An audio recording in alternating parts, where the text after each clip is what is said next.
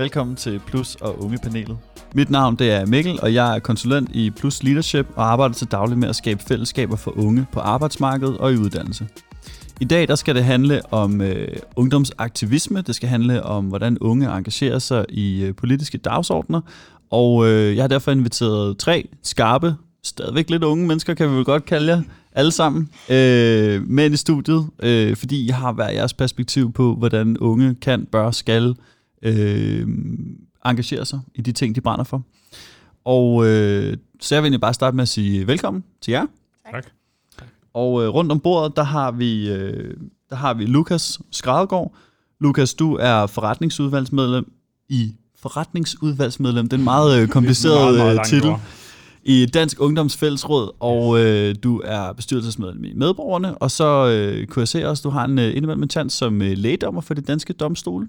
Ja, det har jeg også. Du ved en pokkers masse om, hvordan man som ung i dag kan organisere sig i forskellige foreninger, hvis man gerne ligesom vil gøre en forskel for sit, lo- sit lokalsamfund eller på nogle af de større linjer. Ja. Du sagde det selv før, at du var kommet sådan en lille smule baglæns ind i øh, foreningslivet. Ja. Øhm, så det glæder vi os til at høre en lille smule mere om senere. Så har vi øh, dig, Asbjørn. Du er øh, Asbjørn Ries Søndergaard, må jeg hellere øh, in- introducere dig med hele dit navn. øhm, du er uddannet filosof, og øh, du er også stadigvæk lidt i en, en ung alder endnu, og øh, du er meget optaget af de strømninger, der bevæger sig igennem vores samfund, og hvordan de påvirker også de unge generationer. Øh, jeg ved, du arbejder meget med øh, formidling. Øh, du har også din egen podcast, den tænker jeg godt, vi kan gøre en lille smule reklame for her også. Den hedder Manjana Manjana. Øhm, og så er du også en efterspurgt foredragsholder på danske gymnasier og højskoler, hvor du især snakker om bæredygtighed, klima og, og dannelse, ved jeg. Så har vi dig, Amanda. Du er, øh, du er en af Amanda Glan, statskundskabsstuderende, Yes. og en af dem, der for tre uger siden, cirka, tror jeg det var, Ja. limede sig fast til Industriens Hus. Det er næsten rigtigt. Det er næsten rigtigt. Jeg øh, limede mig ikke fast til Industriens Hus, fordi det skete ret sent i den øh, oprørsuge, vi okay. Okay. havde arrangeret, og der havde jeg allerede fået øh, en sigtelse, så jeg havde, havde i stedet for øh, den første dag i oprørsugen lænket mig til en båd på Kongens Nytorv. Du havde simpelthen, okay, du har linket dig til en båd. Okay, så Ja. du var ikke en af dem, der limede dig fast. Men, nogen, Men næsten. men nogle af dine kollegaer fra Extinction Rebellion limede sig fast til Industriens Hus. Din tålmodighed fornemmer jeg ikke helt til sådan lange politiske udvalgsmøder, hvor man sidder og tæsker paragrafer osv. Øh, tværtimod så er du lidt mere sådan en handlingsperson, og, øh, og er ikke bange for at sy, ty til civil ulydighed, lyder det som om. Ja, det kan man godt sige. Så jeg glæder mig til at også høre lidt omkring dine perspektiver. Jeg tror, det bliver en, en sjov samtale, vi skal have i dag. Og jeg vil egentlig gerne starte samtalen med dig, Amanda. Øhm, hvorfor skal man lime sig fast til Industriens Hus øh, og Danske Bank, læste jeg også, øh, for at gøre opmærksom på nogle af øh, de klimaproblematikker, som vi står overfor i verden? Er det ikke lidt mere konstruktivt bare at tage en øh, politisk debat? Øhm, altså man kan sige, nu har vi, nu, altså lige Extinction Rebellion arbejder jo med klimaet, så nu snakker jeg ud fra klimaet. Yes. Øhm, nu har vi prøvet at have en politisk debat i 30 år, og prøvet at skrive debatindlæg og lave demonstrationer og organisere politisk og alle de her ting. Og det er, har været rigtig vigtigt arbejde. Øhm, det er slet ikke det, men det har bare ikke været nok.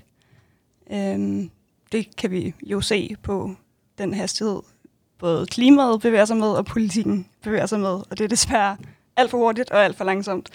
Øhm, så, øh, så ja, det som vi prøver på at gøre, det er, det er virkelig sådan det sidste tool in the toolbox. Det er ikke, fordi jeg har lyst til at bruge min onsdag heller på at hægte mig fast til både på Kongens Nytorv, kan man sige, øhm, og få pletter på straffeattesten, Nå. og skulle bekymre mig om mine fremtidige jobmuligheder og alt det der. Øhm, men det er simpelthen fordi, at vi tænker, at, øh, at hvad skal man ellers gøre? Altså det, det er virkelig sådan, det er den mest radikale måde, man kan råbe folk op på. Øh, og det er en måde, man kan rykke normalen.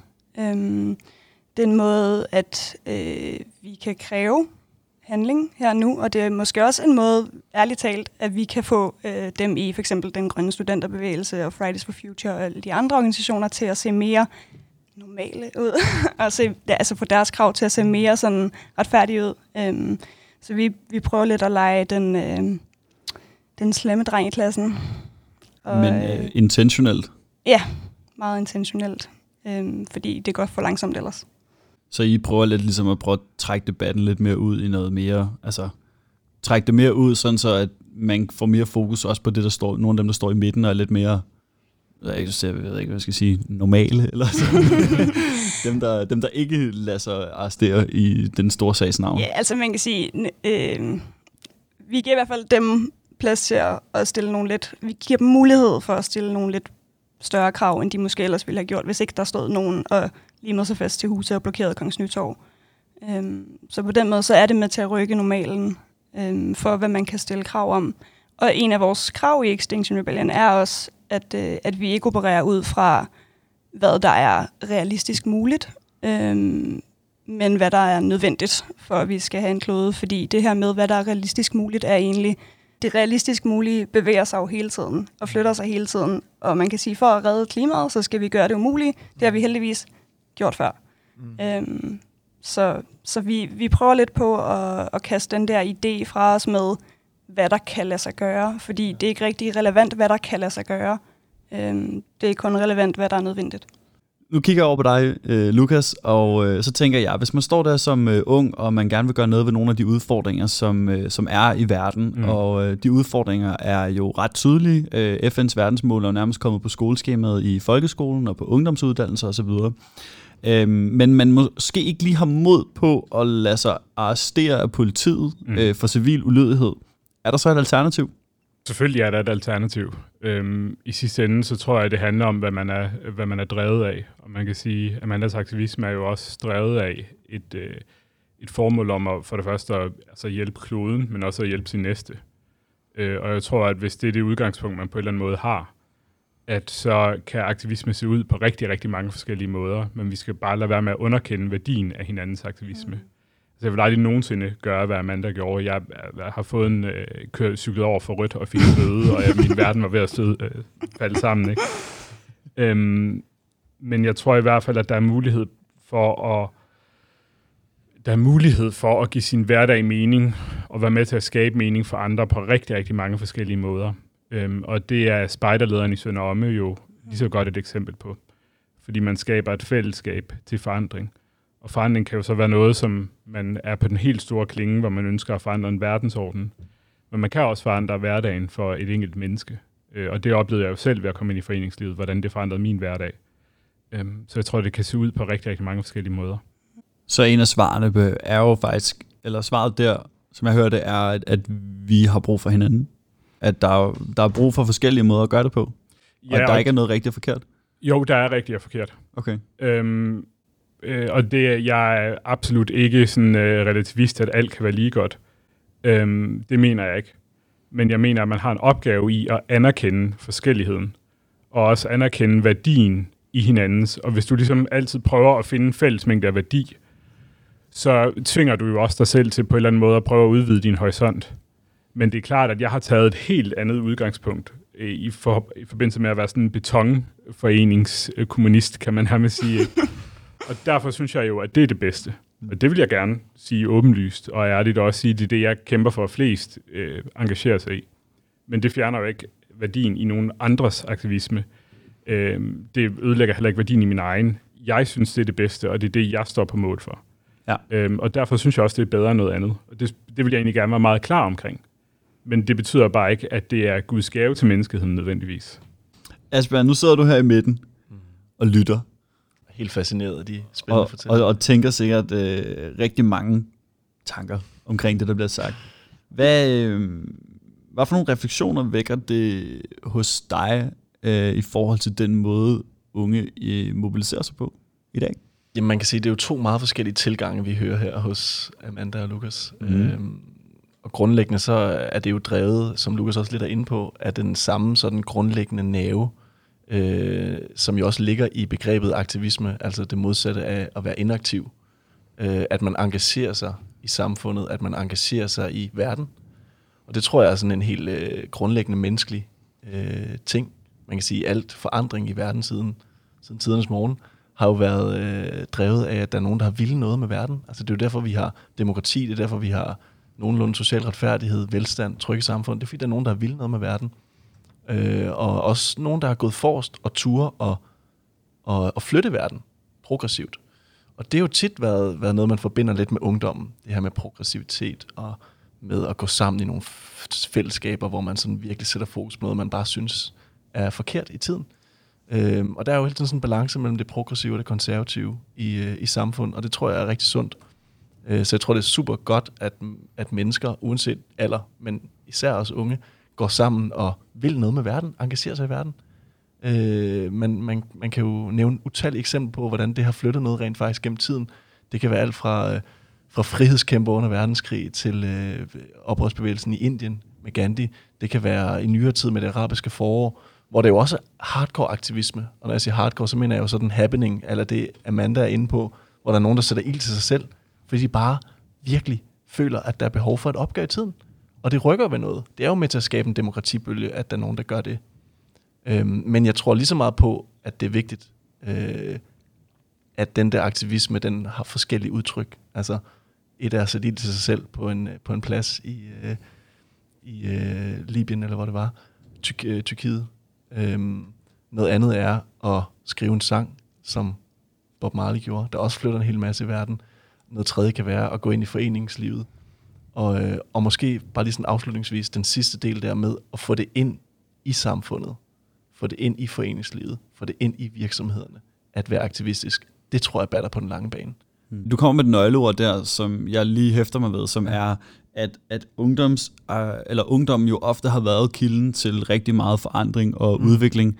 Øh, øh, gennem tiden, og det er der mange eksempler på. Mm. Øh, vi kan, så for eksempel, hvis vi skal snakke om øh, så herhjemme, hippiebevægelsen i, øh, hvornår var det, 70'erne med atomkraft, nej mm. tak, og ungdomsoprøret øh, kort før. Nu sidder jeg sådan rigtig her øh, millennial setter-typer, ikke kan huske, hvornår ungdomsoprøret lige var. Ikke? Øh, der var ikke engang tænkt på mig dengang. øh, hvordan, hvis du sådan kigger på, på ungdomsaktivisme ja. i, i dag, og, og sammenligner med, med fortællingerne om, og det, der skete ja. øh, for, lad os sige, 40-50 år siden. Mm. Hvilken forskel ser du så i dag? Hvad, hvad, hvad, hvad, sådan, hvad lægger du mærke til? Jamen, jeg tror, altså, jeg tror det er oplagt at, der, at drage paralleller mellem øh, det, der skete i 60'erne og 70'erne, og så det, der sker i dag i vores, øh, i vores samfund, i forhold til, til de øh, forandringsprocesser, som, som mange ønsker, især unge. Altså, øh, i forhold til sådan den bæredygtige omstilling. Men jeg tror alligevel, der er den store forskel, at de voksne, så at sige, i forbindelse med ungdomsoprøret, hvor der var mange unge, der gik ind og, og sådan decideret flyttede ved nogle øh, normer og besatte nogle universitetsinstitutter ja. osv. Øh, og så i dag, at jeg tror, de voksne er mere modtagelige for forandringen i dag faktisk. Jeg tror, der er flere, der er modtagelige for omstillingen. Så ved jeg godt, det går alt, alt, alt for langsomt i forhold til klimakrisens alvor og nødvendighed. Men der er stadigvæk en større tilbøjelighed til at lade idealismen komme ind og være en del af samfundet. Vi ser virksomheder blive være meget mere aktivistiske i dag. Vi ser også nogle politikere være ret progressive. Øh, noget, man ikke gjorde helt på samme måde dengang. Der er stadigvæk nogle segmenter blandt de unge, som gerne vil have, at det skal gå endnu hurtigere. Og de er jo sådan lidt, alle ungdomsoprøret var meget revolte og skaber også en forandring. Men jeg tror alligevel, der er en forskel i den forstand, at, at det nok samfundet er måske mere gearet til den der sådan forandring, end de var dengang i 60'erne. Så, så man kan måske opsummere det med at sige, at, at det er lidt mere populært at ville noget, noget, noget social eller bæredygtig forandring i dag, end det var for, for 40-50 år siden. Altså idealisme er blevet mainstream på en eller anden måde, vil jeg sige. I den forstand, at det er blevet sådan, ja, det er blevet en mere en del af samfundet i forhold til at have en mission som virksomhed, og gerne vil være mere bæredygtig hele purpose-delen om, at individer skal ligesom ville noget med verden. Ikke? Altså, jeg tror virkelig, det er blevet mere mainstream. En ting, jeg sådan tænker på, nu så kigger jeg lidt over på dig, Amanda, fordi når jeg tænker på sådan 70'erne og atomkraft, nej tak, og hippie og sådan noget, ikke, så tænker jeg også på, øh, på måske en, en, en ungdomsgeneration, og nu har jeg jo ikke selv været der dengang, så det, det er jo bare min opfattelse af det, men noget, der måske har handlet om at du ved, tage det lidt med stille og roligt, og hygge sig, og chill, og ryge noget weed, og ligesom bare, du ved, vise, at vi kan godt køre et andet gear, end samfundet kan, samtidig med, at vi også kæmper for en større, en større sag. Øh, og der har jeg måske, oplever jeg, at der ikke er den samme sådan afslappethed forbundet med, med aktivisme, eller det at engagere sig i en dagsorden i dag, som der måske var dengang. Ja, det er sgu ikke så chilleren at være aktivist. det ved jeg ikke. Øhm, det har det sikkert for mange mennesker dengang heller ikke været. Jo, der, har, sgu der har nok også været nogen, der har skulle organisere de der store marches og sådan noget. Øhm, så på den måde, så, så, øh, så ved jeg ikke, om det nødvendigvis er så, så anderledes. Men altså, ja, jeg synes da helt klart, at der er øh, rigtig mange af mine aktivistvenner, øh, og mig selv inklusive, som godt kan synes, det er virkelig hårdt øh, at skulle være aktivist. Øh, fordi det er meget, meget svært og sådan... Ja, ja, det kommer til at lyde sådan helt øh, vildt underligt det her, men det bliver altså det bliver bare virkelig en livsstil. Øhm, og det bliver hele, det kan være meget opslugende. Øhm, og det er jo en god ting, men det kan også være lidt, lidt hårdt. Vi er jo lidt vokset op med den der idé om, at vi er helt, øh, helt særlige, alle os øh, millennials og hvad vi ellers er. At sådan, vi er virkelig sådan, ja, opfostret på ideen om, at, øh, at vi skal redde verden, fordi hvis man ja, hvis det er det, man vil, så kan man sagtens gøre det, og du kan blive præsident, og du kan blive øh, astronaut og alle de der ting, hvis det er det, du vil. Øhm, så øh, så sådan, jeg, altså jeg fik da i hvert fald selv at vide som barn, at sådan, jeg så et eller andet, øh, alle de der naturdokumentarer, og sådan, jeg vil bare gerne være naturfotograf, og så sagde min far, du kan blive lige hvad du vil. så du bliver bare naturfotograf. Jeg tror ikke, det er så sjovt, som du måske tror, det er, men, øh, men det kan du sagtens blive. Øhm, så, sådan, så jeg har da altid tænkt, at, øh, at okay, hvis jeg kan, hvad jeg vil, så, øh, så skal jeg da bare redde verden. Og det er lidt hårdt lige pludselig at blive øh, 25, og så finde ud af, at, at måske kan jeg ikke redde verden. Øhm, uanset hvor meget jeg prøver. Øhm, det kan godt nok, det kan være lidt heartbreaking. Øhm, og det er også den frustration, øh, der leder mig til at linke mig til både på Kongens Nytorv, ikke? fordi det er meget sådan, altså, jeg kan godt bare nogle gange have lyst til at sådan, tage nogen og skrige dem ind i hovedet og sige, gør dog et eller andet. Altså, gør dog et eller andet. Øhm, og det, det, det er min måde at gøre det på. Men det er også et stort ansvar at, at, at have på sine skuldre, eller i hvert fald opleve, man har på sine skuldre, Ja. som, som ung menneske, at man er den, der står for og har ansvaret for at redde verden. Du ja. Er den eneste, der kan gøre noget, ikke? Ja, ja, ja altså ja, jeg kan ikke sige andet. Det er et. Nej. meget stort ansvar. Ja. Øhm, og jeg tror, det er et ansvar, som rigtig mange føler. Øh, jeg tror Mm. virkelig, det er vores generation, som, ja, som bare er blevet, blevet opfostret på den her idé. Mm. Så kigger over på dig, Lukas. Er det de unge mennesker, der har det ansvar? Øhm, nej, det er det ikke. Øh, jeg tror, det er et udtryk for to ting. Jeg tror, det er et udtryk for, at vi især i den vestlige verden jo har fået sådan alle vores grundbehov stillet. Øh, og vi oplever jo også, at der kommer en hel modbølge mod sådan konsumerisme og så videre, fordi nu har vi ligesom i så mange år skulle arbejde for at få den her skide Volvo og få vores lille hus, og så troede man, det var lykken, og så fandt folk så ud af, at det var ikke lykken, og så jager vi så jager vi noget nyt, og vi finder faktisk ud af, at der også er andre værdier øh, i livet. Og øh, vi har jo også set det her under coronakrisen i forhold til, at man lige pludselig, hvis man følger folk på Instagram, så lige pludselig er alle begyndt at bage surdej, og, og man er åbenbart kommet til det punkt, hvor man tænker, at jeg vil øh, simpelthen bruge så meget energi på ikke at være alene med mine egne tanker, at nu begynder jeg at bage surdej. Øhm, og jeg tror, at en af de ting, som jeg ser ved faresignalen ved aktivismen, det er der, hvor det ligger så meget ansvar på individet, øh, at man knækker. Fordi i forvejen, så har vi et utroligt individualiseret samfund, hvor du skal bære ansvaret for din egen fremtid, du skal bære ansvaret for din egen lykke, du skal bære ansvaret for din egen uddannelse, og hvis du så også skal bære ansvaret for verdens overlevelse, så er du rimelig travlt. Øhm, og jeg tror simpelthen, vi for det første har glemt hinanden. Øh, vi har glemt, at nogle gange så er vi ofre.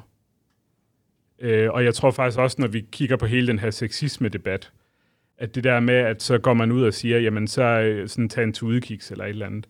Hvorfor er det, at man lægger ansvaret over på folk, som reelt er ofre?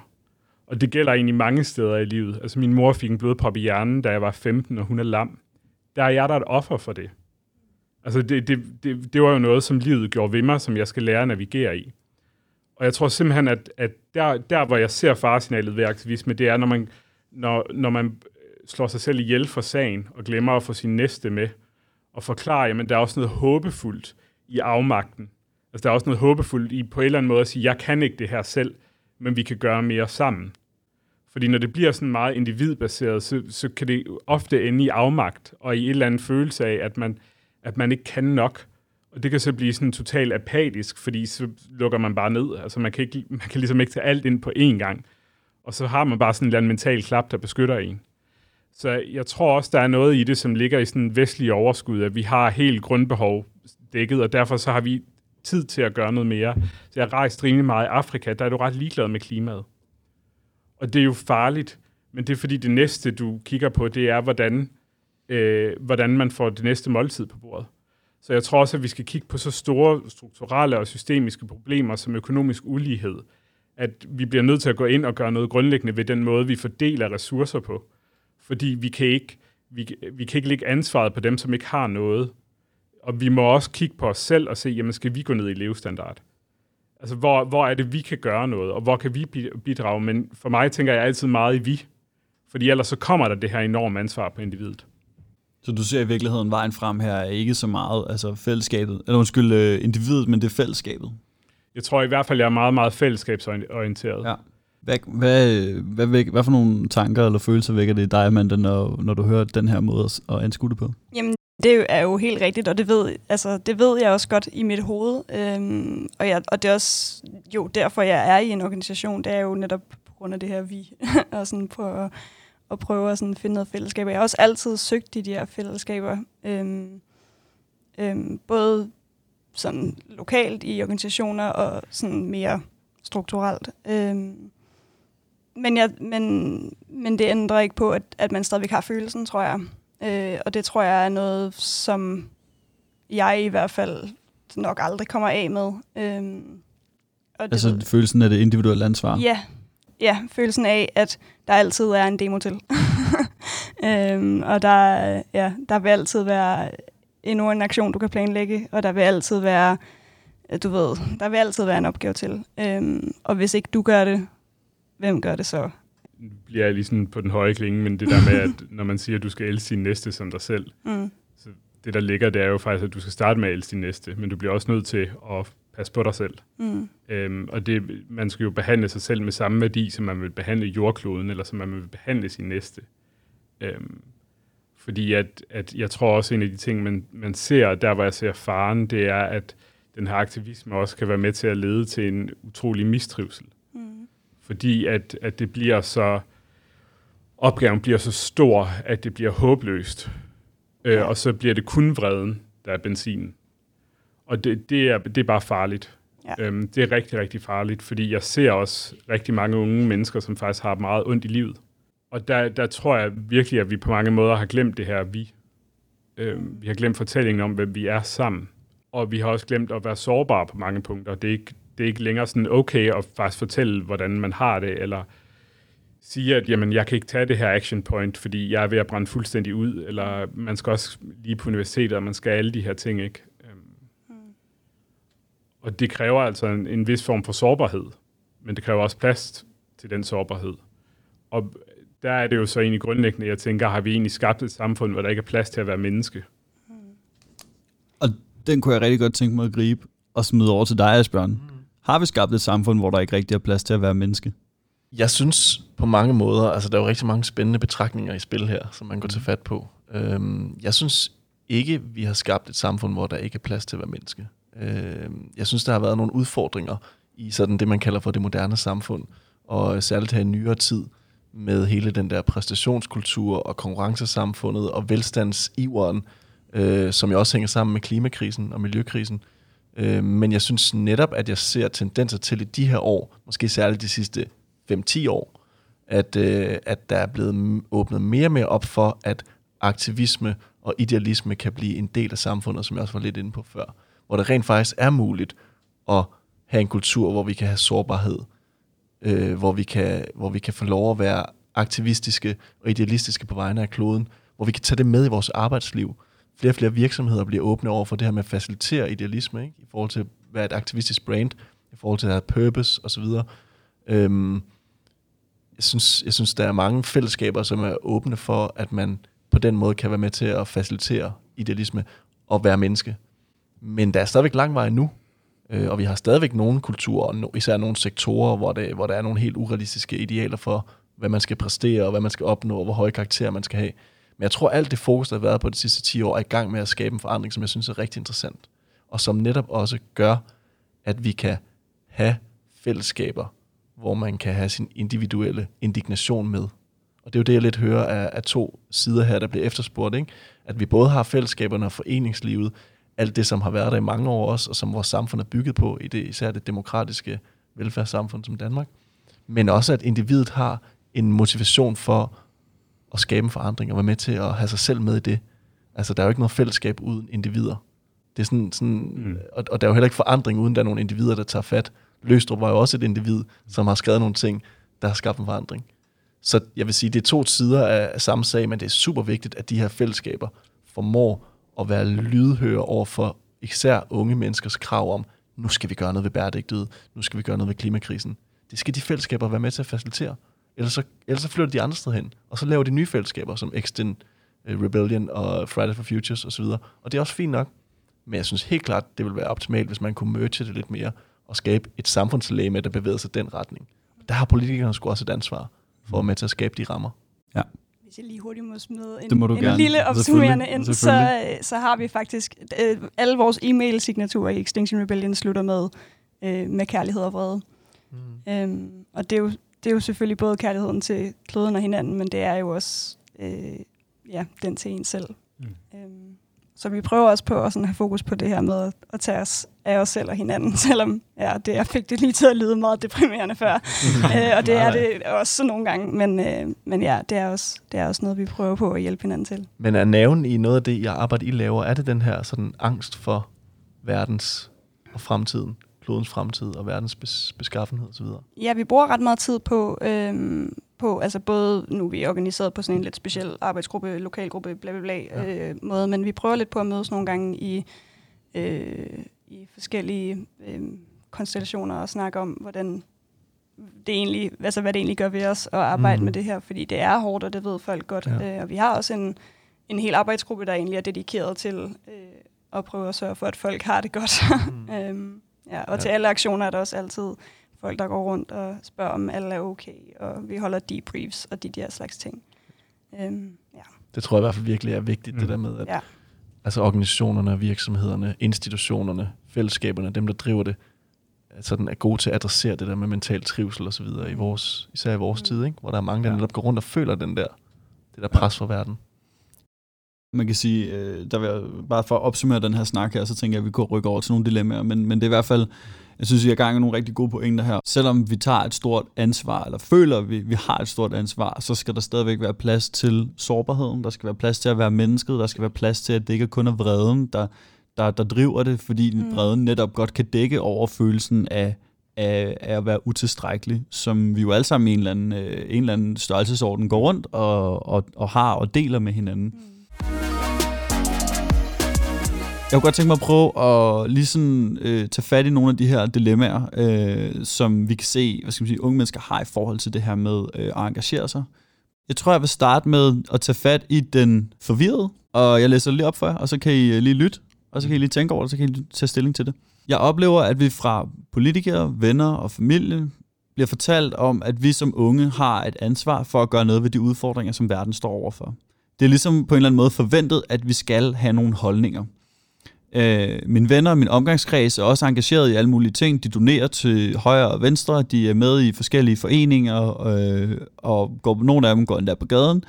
Øh, men jeg føler mig en lille smule øh, forvirret midt i det her kaos. Jeg, øh, jeg føler, at jeg har et ansvar for at, at danne, eller have en holdning til noget og gøre noget, men jeg ved ikke rigtig, hvordan jeg skal danne min holdning.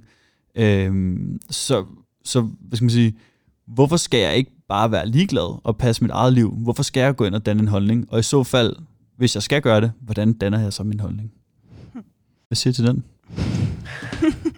så igen, med, sådan med far for næsten at komme til at lyde som en prædikant. Øhm, men øhm, øh, altså, jeg tror, at den forvirrede er sådan meget min, min baggrund egentlig, eller både min personlighedstype, øh, som er sådan lidt, at min puls kommer aldrig rigtig over 80. Øhm, og, øh, og måske, Stoikeren. Ja, men, men også måske sådan min, min opvækst. Altså, jeg kommer fra et, hvad skal man sige, lavere middelklasse hjem. Min mor var rengøringsassistent, min far var skraldemand, og man passede ligesom sine ting. Man fik det til at fungere, øh, købte ind i Bilka og tog hjem.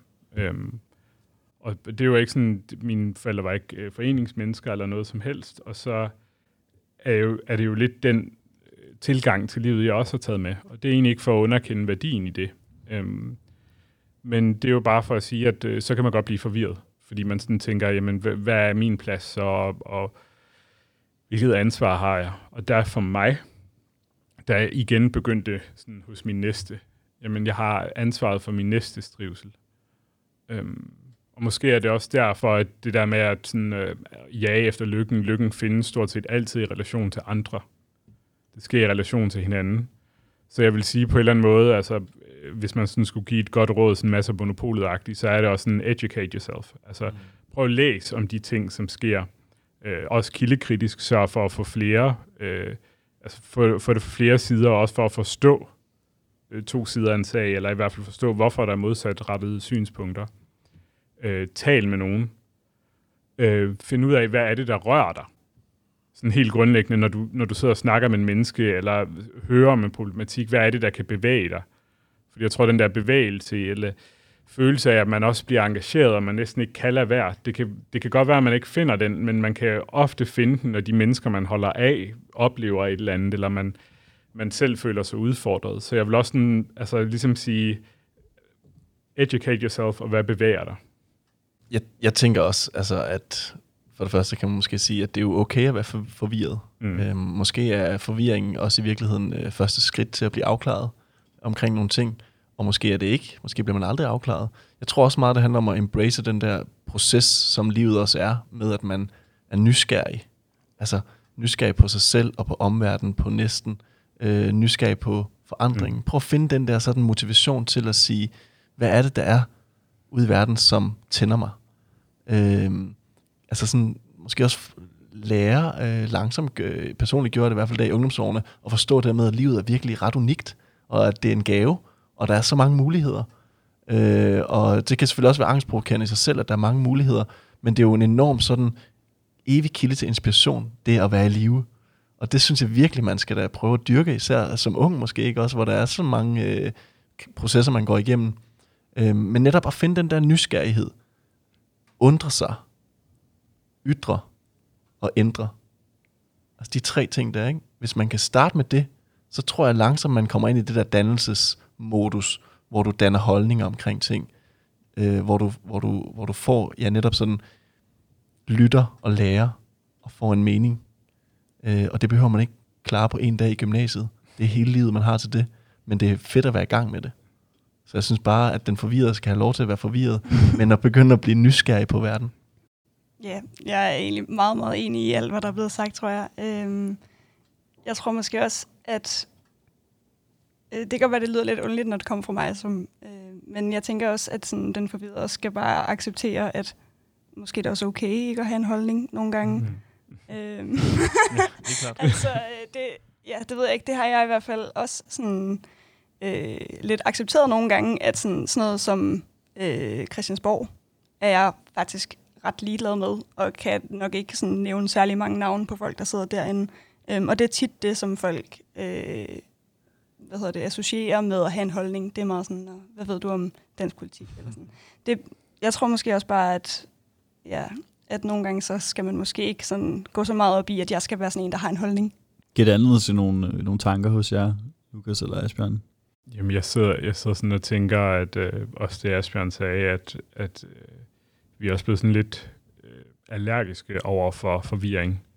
Øhm, og det synes jeg jo er en af de ting, som politikerne er blevet rigtig gode til at bruge imod os. Mm. Altså populisme er jo også at skabe forvirring. Øh, fordi hvem kontrollerer fakta? Hvis du først kontrollerer fakta, så kontrollerer du også narrativet og hele den forståelsesramme, som folk har. Øhm, så så der er ligesom den der forvirring, som kan blive brugt som et våben imod en, men der er også bare forvirring over det at være menneske, og skal finde ud af, hvad ens hverdag er, hvad er ens værdier, hvad er op og ned, og alle sådan nogle ting. Og den der naturlige forvirring, den er, den er jeg ikke selv særlig god til at håndtere, øh, fordi jeg er sådan en, man presser mig på maven, og så danner jeg en holdning. øhm, så jeg har ikke mødt en holdning, jeg ikke har haft, fordi så kan man ligesom dække alle flanker, ikke? Mm. Øhm, så det er faktisk også en af de ting, jeg ligesom har måttet tage til mig, det der med ikke altid at have en holdning. Øhm, fordi hvad, hvad er værdien i det? Mm. Øh, så jeg prøver også at tænke på, hvad er værdien i, at jeg har en holdning til det her. Ja. men min sådan gut reaction er bare at have en holdning. Altså, så, så former jeg den bare. Det tror jeg også. Det tror Ja. jeg også er mega klogt, altså, fordi det er jo også det der med at give plads til de ting, som jo også er en del af livet. Mm. Og det at være menneske, som vi har været lidt inde på. Altså fortvivlelse, forvirring. Aner ikke en skid om det der, hvor skulle jeg vide det fra. Øh, Ja. altså, man er, man er ung og uerfaren, og man er, man er i livet med, med, der sker alle mulige ting omkring sig. Og det skal man bare tage sig god tid til. Mm. Tag det stille og roligt. Man behøver ikke at være færdig Mm. øh, allerede nu med at have holdninger til alle mulige ting. Øhm, så ja, det er jo noget med at sådan tage, tage det stille og roligt. Sænk skuldrene. Og så, men så igen også bare huske på, at det ikke nødvendigvis det rigtige at blive apatisk Mm. og stå helt af og sige, jamen så kan jeg slet ikke tage Mm. verden ind. Det er meget godt at være nysgerrig og prøve at ville noget. Mm. Og tage aktiv sådan ansvar for sit eget liv, stille og roligt. Mm. Men måske i hvert fald ikke gøre det, fordi politikerne synes, at du skal gøre det. Ja. Nej. Jeg er forvirret. Du skal gøre det af sin egen lyst. Ja. Ja, præcis. Men også, som du sagde, Lukas, educate yourself. Det er et Mm. godt, Ja. godt, sådan, godt sommerbrød. Og det kræver også nysgerrighed, ikke? mm, Ja. Jo, ja. Jeg kunne godt tænke mig også at prøve at hoppe over i den øh, modsatte grøft. Fordi vi har også øh, et eksempel på øh, den overstimulerede. Fordi før der snakkede vi om den forvirrede, ikke? Så har Mm. vi altså fat i her den overstimulerede. Og det er altså en, der brænder for rigtig mange ting. Og følger med rigtig mange steder. Øh, og jeg læser den lige op for jer. Jeg brænder for mange ting. Klima, ulighed og internationale politiske forhold. Jeg følger med i nyhedsstrømmene fra online medier, Reddit og forskellige nyhedsplatforme. En af de ting, jeg følger med i, er for eksempel præsidentvalget i USA, hvor der står to forskellige folk, som jeg ikke kan identificere mig med, og hvor en af dem skal være i spidsen for verdens største militærmagt. Eller for eksempel klimaet, som jeg ikke føler bliver taget seriøst af politikere og erhvervsledere. Det påvirker mig meget emotionelt, og jeg har lyst til at gøre noget ved det hele på én gang. Men jeg kan simpelthen ikke finde tid til alle de ting, jeg engagerer mig i, og jeg kan mærke, at det er ved at være for meget for mig at have så mange følere ude hele tiden. Hvordan vælger jeg til og fra i de ting, jeg engagerer mig i? Bør jeg begrænse nogle af mine nyhedsstrømme, så de ikke overvælder mig? Øh, og i forlængelse af det, kan man godt bare ignorere problemer ude i verden, som man synes er problemer. Ja, det kan man godt. Du kan ikke tage hele verdens lidelse ind på én gang, fordi hvad hjælper det, hvis du selv knækker? Det er, sådan, det er en meget øh, sådan hård cost-benefit-analyse, ikke? Men, sådan, øh, men ja, du kan, du kan blive nødt til at sortere i, i, hvad du tager ind. Nogle gange skal man også slukke sin mobil, og øh, selvfølgelig, jeg sagde lige det der med educate yourself, ikke? Øhm, men det betyder ikke, at du skal, være, du skal tage alt ind. Du kan, du kan ikke sortere i hele verdens lidelse. Øh, og det, igen, man vender tilbage til sin næste, hvor kan jeg gøre en lille forskel, og hvor kan jeg gøre en stor forskel, og hvor kan vi gøre det sammen. Øhm, men det er simpelthen okay at, at stå af. Øh, og måske skal vi også blive bedre til at sige til hinanden, nu tror jeg, du skal stå af, øh, for du kan ikke holde til det her. Det er jo lidt som Lukas siger, det er også øh, den, den klassiske figur der med Atlas, som bærer Mm. kloden på sin skulder Mm. og er ved at knække sammen, og kan næsten ikke klare mere af, af verdens lidelser og problemer, og, og man får næsten lyst til at blive apatisk og gå i seng, ikke? og se Netflix og bare binge hele natten, spise Ben Jerry's. Og det er der jo ikke noget at sige til, hvis man Og er det gør vi alle sammen en gang imellem. Helt klart, og det, og det er jo også netop fint at gøre. Øhm, så den overstimulerede skal heller ikke være, være bange for at give lidt slip, øh, synes jeg, som Lukas også er inde på. Men noget andet, jeg også måske vil sige til den overstimulerede, det er, og det er jo sådan en lille, slå et lille slag for filosofien også, at øh, det at educate sig selv, som vi har været inde på, det kan jo også være at læse noget tidsløst. Læse nogle af de bøger, som ikke er aktuelle i tiden, men som har enormt meget dannelsespotentiale i forhold til at få lidt mere sådan overblik, lidt mere ro omkring sine holdninger. Øh, det her med at vide, at det er faktisk noget, man har været optaget af i 2.000 år, 3.000 år. Øh, de, de, de samme problemer, vi mennesker har, som, som vi har haft øh, igennem tiden. Ikke? Og, øh, og det vil sige, at man behøver ikke følge med i, øh, i den daglige nyhedsstrøm, som kværner der ud af med alle mulige breaking news. Øh, døgnets rejsestal, som nogen kalder det. Øh, det er okay at slukke for det der. Øh, og hvis du så har din bagage sådan nogenlunde sådan på plads, eller i hvert fald nysgerrig på nogle ting der, så er der rigeligt med sådan viden og, og overblik omkring verden at finde i de bøger der. Så læs nogle bøger, vil jeg sige til den mm. I stedet for at læse nyheder og Reddit. Det giver mening. Og så kigger jeg over på dig, Amanda, og siger sådan, kan man godt bare, altså hvis der er noget, nogle emner, der optager en, en så meget, kan man så godt bare sige, nu slukker jeg lige for nyhedsstrømmen, nu står jeg bare af. Øhm, ja, jeg tror, jeg vil, vil sige, at det kan man godt, og det skal man prøve. Øhm, men, øh, Altså men, at slukke. Ja, øh, fordi det, altså selvfølgelig kan man jo ikke bruge alle sine vågne timer på at følge med i noget, der sker, øh, som man ikke selv lige er en del af. Så kan man måske prøve selv at blive en del af det. Øhm, men, men ja, det er mega svært at, at, at lukke det ud. Og jeg kan også se mig selv vildt meget i den overstimulerede. Øhm, jeg tror, hvis jeg skal sige noget til den overstimulerede, så er det, fordi øh, vedkommende nævner også det her med, sådan, hvad gør man, når der er så mange forskellige øh, issues, der ligesom interesserer en, og hvordan sorterer man i det og alt det der. Øhm, og der har jeg også selv været hele møllen, møllen rundt og været øh, ja, først øh, meget sådan antikapitalist, og så feminist, og så antiracist, og sådan, så klima, og sådan, hvordan så skulle jeg ligesom vælge en af hver ting, ikke? Eller sådan, så vælge, vælge det ene frem for det andet. Øhm, og jeg kan sige, at jeg har knækket koden. Øhm, fordi løsningen det er simpelthen bare at indse, at tingene hænger sammen.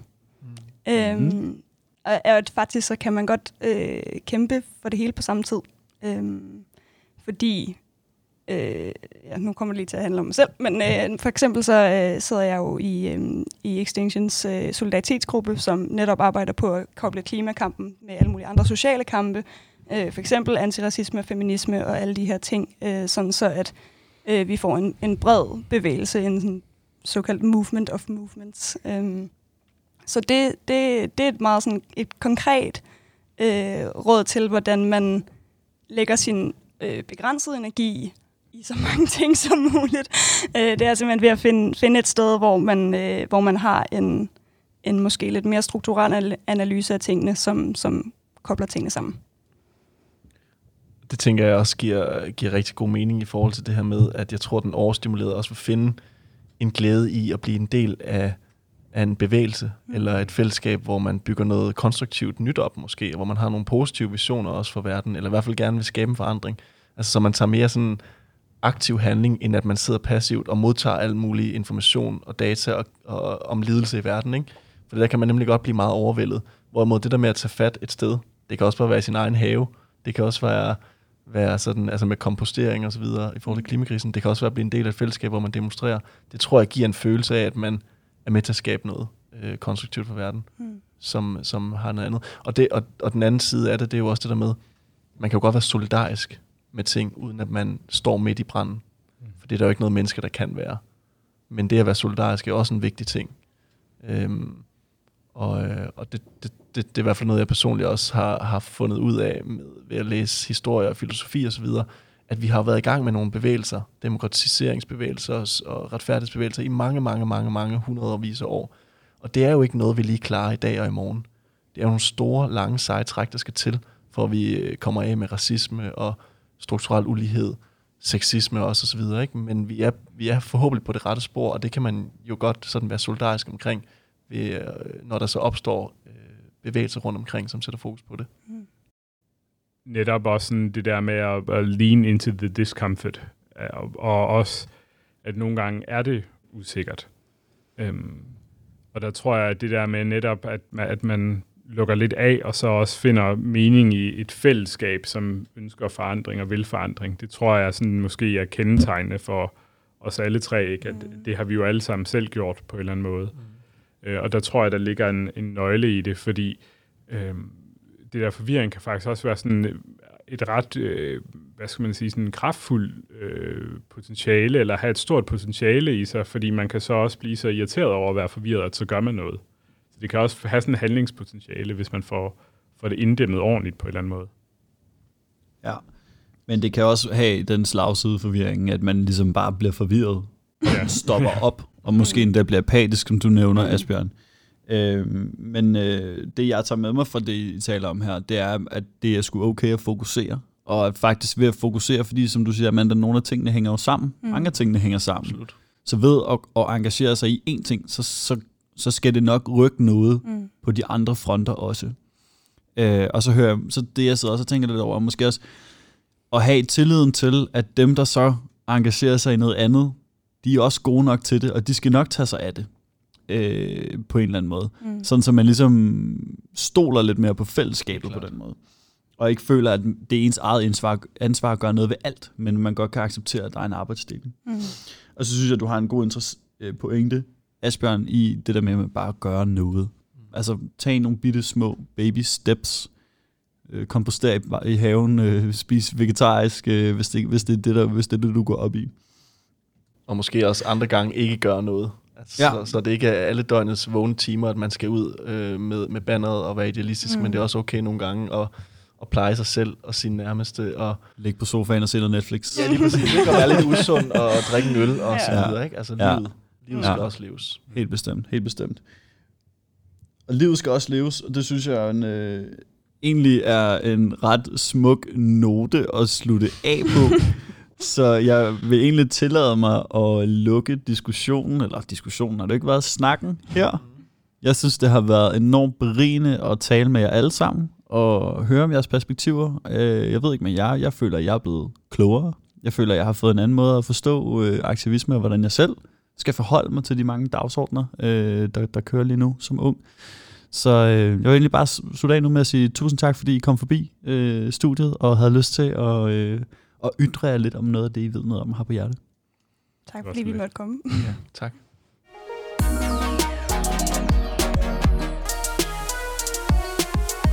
Hvis du står og har nogle dilemmaer eller nogle spørgsmål, som du godt kunne tænke dig, vi tager op i panelet, så skriv det til os ved at trykke på linket i beskrivelsen, eller send os en mail på post